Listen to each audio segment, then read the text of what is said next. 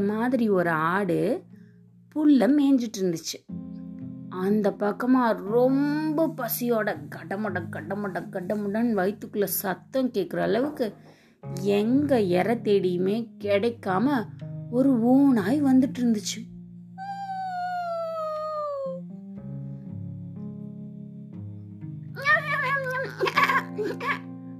அப்படின்னு மேய்ஞ்சிட்டு இருக்க ஆட்டுக்கு தெரியாம ஊனாய் மெதுவா வந்தது.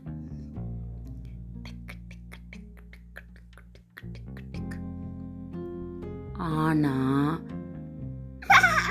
ஆட்டுக்குட்டி ஓனாய் வர்றத பார்த்துருச்சு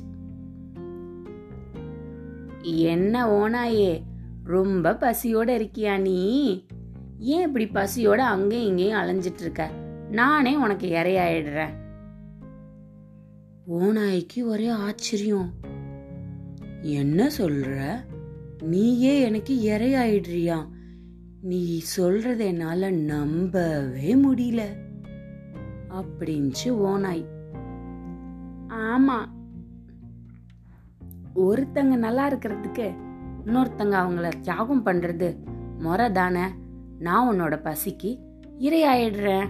ஆனா நான் உருவத்துல ரொம்ப பெருசா இருக்கிறதுனால நீ என்னை அப்படியே முழுங்க முடியாதுல்ல நான் என்ன பண்ணுறேன் இந்த மலை மேலே ஏறி குடு குடு குடு குடு குடு குடு குடு குடு குடு குடு குடு குடுன்னு ஓடி வந்து அப்படியே உன் வாய்க்குள்ள லொபக்குன்னு போயிடுறேன் என்ன முழுசா சாப்பிட்டா உனக்கு வயிறும் நிறைஞ்ச மாதிரி இருக்கும் ருசியும் ரொம்ப அதிகமாக கிடைக்கும் அப்படின்னு சொன்னுச்சு இந்த ஆட்டுக்குட்டி இதை நம்பின ஓனாய் ஆ நான் வாயான்னு திறந்து நிக்கிறேன். நீ போய் ஓடி வா அப்படின்னு சொன்னுச்சு.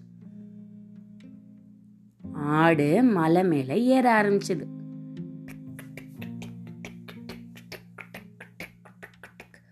மலையோட உச்சிக்கு போயிடுச்சு. நான் இப்ப உருண்டு வரேன். நீ உன் வாய திறந்து வச்சுக்கோ அப்படின்னு சொன்னுச்சு. வேகமா குட்டு குட்டு குட்டு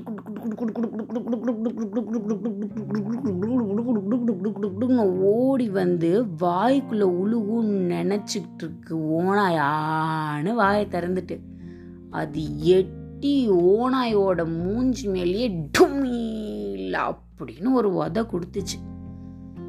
ஏற்கனவே பசி மயக்கத்தில் இருக்க ஓனாய்க்கு கிரு கிரு கிரு கிரு கிரு கிரு கிரு கிரு கிரு கிரு கிருன்னு தலை சுத்தி கீழே விழுந்துருச்சு